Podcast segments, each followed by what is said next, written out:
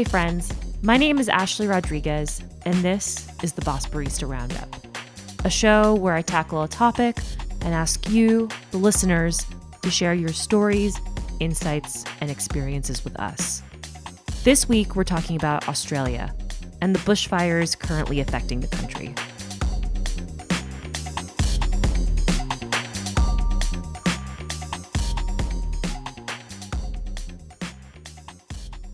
Before we start this episode, a quick warning. This episode will be dealing with the bushfires in Australia, as I mentioned at the top of the episode. We'll be talking a lot about trauma associated with natural disasters and loss. So, if this is a topic that feels uncomfortable or you don't want to listen to, feel free to skip this episode. The bushfires in Australia started in June of 2019. Fires are not uncommon during warmer months in Australia, but this season's fires were particularly devastating.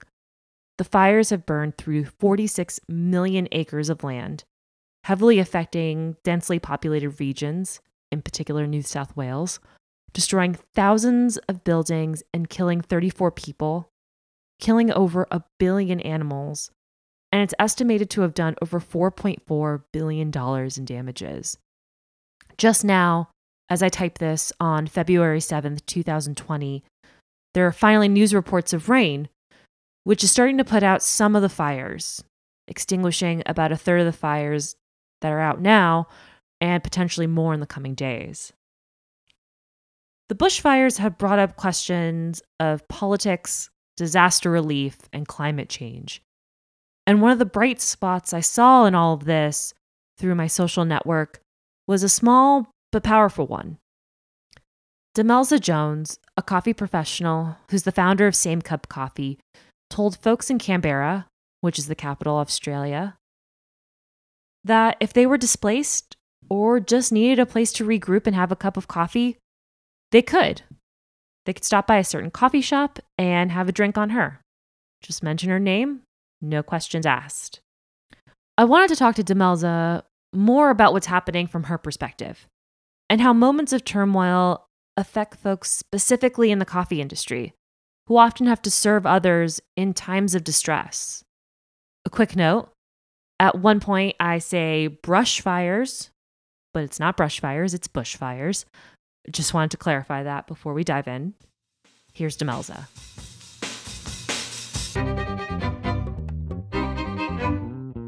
So, like every year, we have fires. Um, we know to expect fires. We know to um, we know to try and prevent fires. We are we have these these little signs around all the towns that have this little like semicircle split up into different colored sections with this arrow that says like what the fire danger is like, and that's been like that since I was a kid.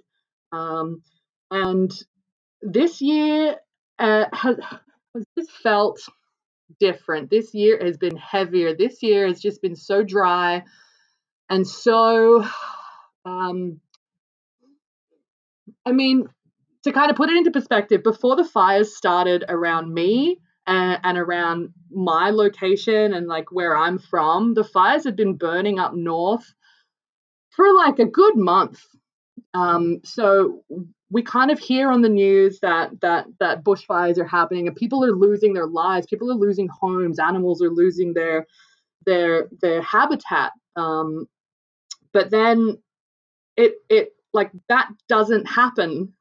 That has never happened around here before. Like I, I mean it has but nothing to this degree.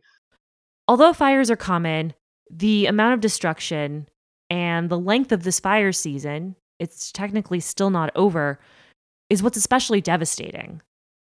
On top of that, there's this strange cognitive dissonance happening in Australia's government, where top officials, including the Prime Minister, don't seem to acknowledge that there's anything different about this fire season and refuse to talk about climate change. Our current government is really big on fossil fuel. Um, as far as I'm aware, Australia is one of the lowest um, uh, well, we're one of the highest contributors, and and we're doing the least about climate change and about carbon emissions and things like that. Our government um, loves to mine, and we love coal, uh, but it's also to what cost? I mean, I don't like. I, I hear what I hear and I read what I read. I don't know how accurate everything is, um, but from my loose understanding is that our government took funding away from the firefighters and from the RFS. Another, like, one huge thing to clock and to understand here as well is that the RFS, the Rural Fire Service, they're volunteers. These are not people in high paid positions. These are people that have other jobs. These are people that work full time in other areas. And they volunteer they they sign up they train every summer they go away and they like they learn how to put fires out and they learn how to deal with fire um like out of their own time. This like and and so our government has been pulling has taken funding away from that in previous years um, to to put into other things which are more more lenient towards you know uh, uh, coal and other kind of uh, really not beneficial like environmentally beneficial things Australia's fire service is run by volunteers. These people have other jobs, they have full time jobs. And our government, thank goodness, has has decided to um, uh, what's the word when they uh, uh, um, our government has decided to give them some money to say thank you for all the work that they've done and all of the unpaid like like these people have had to take time off of their normal jobs and like lose money and use all of their annual leave and not see their families and not have Christmas. Like these fires were happening like a month before Christmas and a month after. Like they've had no respite, no break.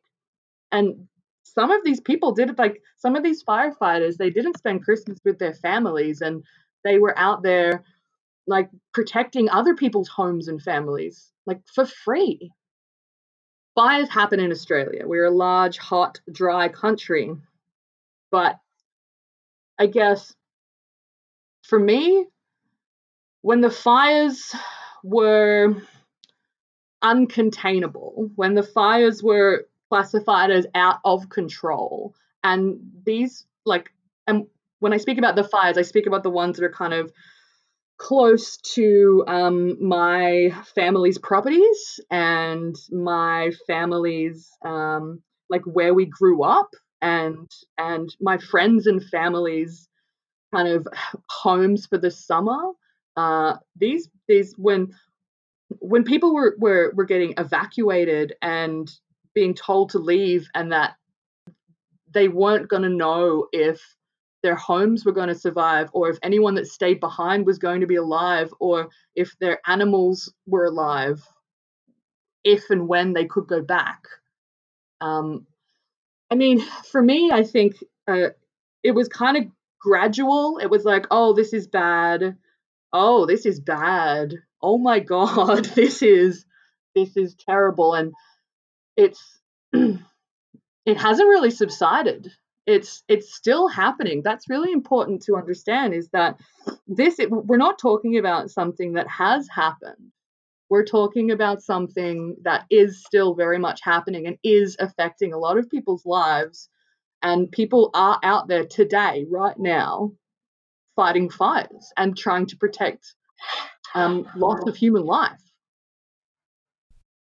this is still very much happening and it's affecting the lives of everyone, including, and although not limited to, coffee folks? Well, I feel like uh, here in Australia, we don't like, so we do have a coffee industry, but it's more about like the hospitality industry. The, the coffee industry is very much kind of in there with, you know, the bars and the restaurants. Like we're all, we call, we call ourselves hospo workers. We're in hospitality. So um, as hospo workers, uh, we, we, um, I mean, the customer server relationship is interesting because people come to you for a service, they pay you for a service, you want them to have a great time, so you want them to feel good. Um, but I've definitely noticed a shift in in the way that um, servers and customers are interacting with each other. It's it's less about hi, how are you today? How can I help you? And it's a lot more um, it's a lot more back and forth with the customers being like, How are you? How, how's your family? Have you been affected? Are you okay?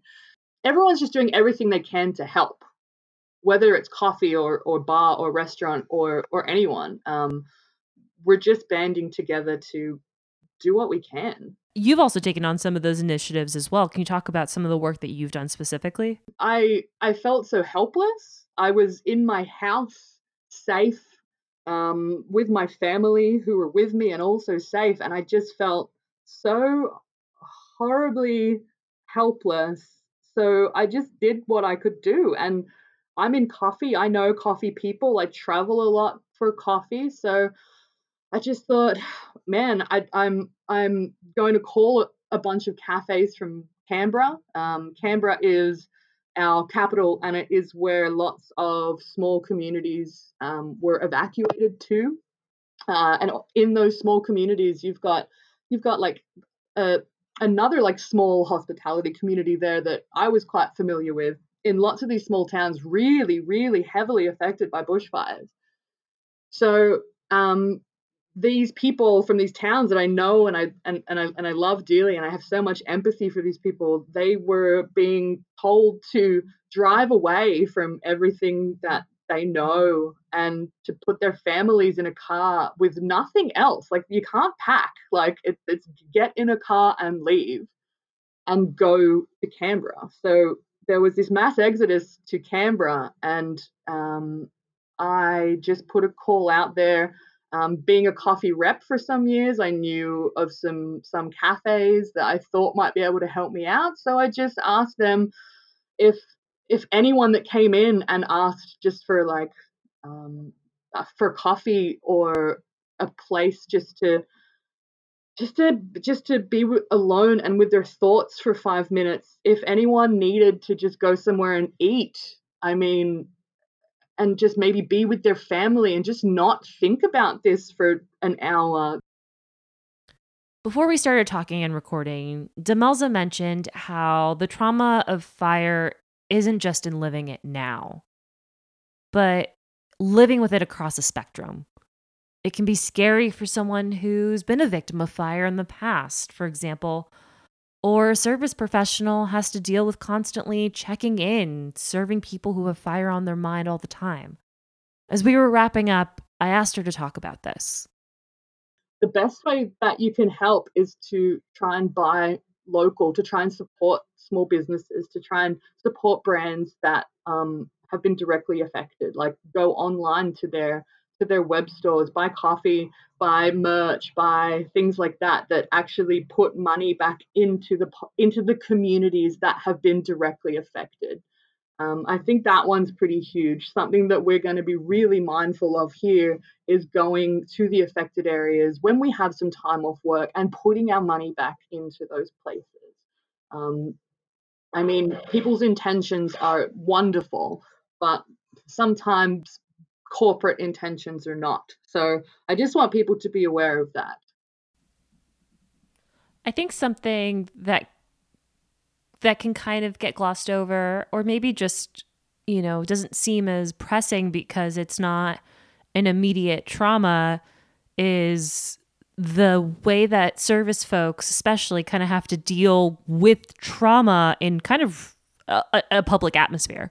Like you are living this this episode or what's happening around you in a very public way and you're often having to take on the grief of people around you. So i wonder like i wonder how that's affected um as you say like hospital workers uh, hospitality workers. Like how does how, how do like even for yourself even if like you can't speak for everybody but like how do you navigate just like this idea of like honoring your own trauma and honoring the way that it affects you while at the same time like being supportive of people who have to serve others and still show up to work every day and put some sort of smile on their face and and hear hear the grief of others.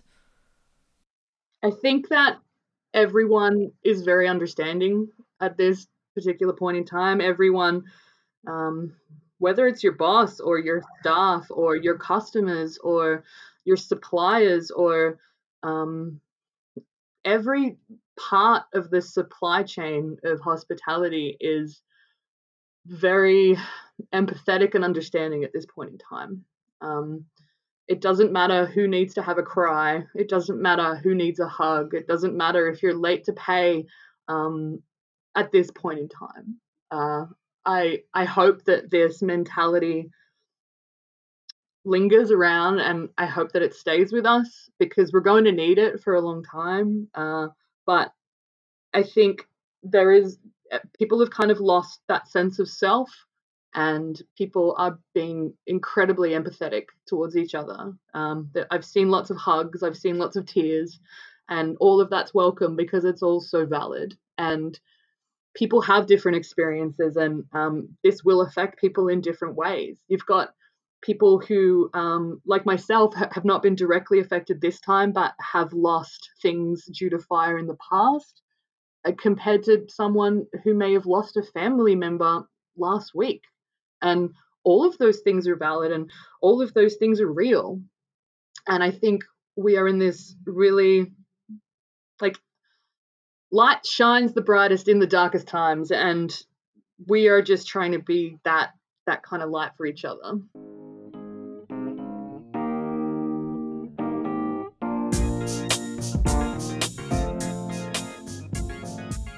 That was Demelza Jones, founder of Same Cup Coffee in Australia. After we wrapped up, Demelza asked for our listeners to turn their attention to WIRES, W I R E S, an organization working to rehabilitate and preserve Australian wildlife. You can donate to their cause by visiting their website, wires.org.au. Thanks for listening to this episode of the Boss Barista Roundup. See you all next week.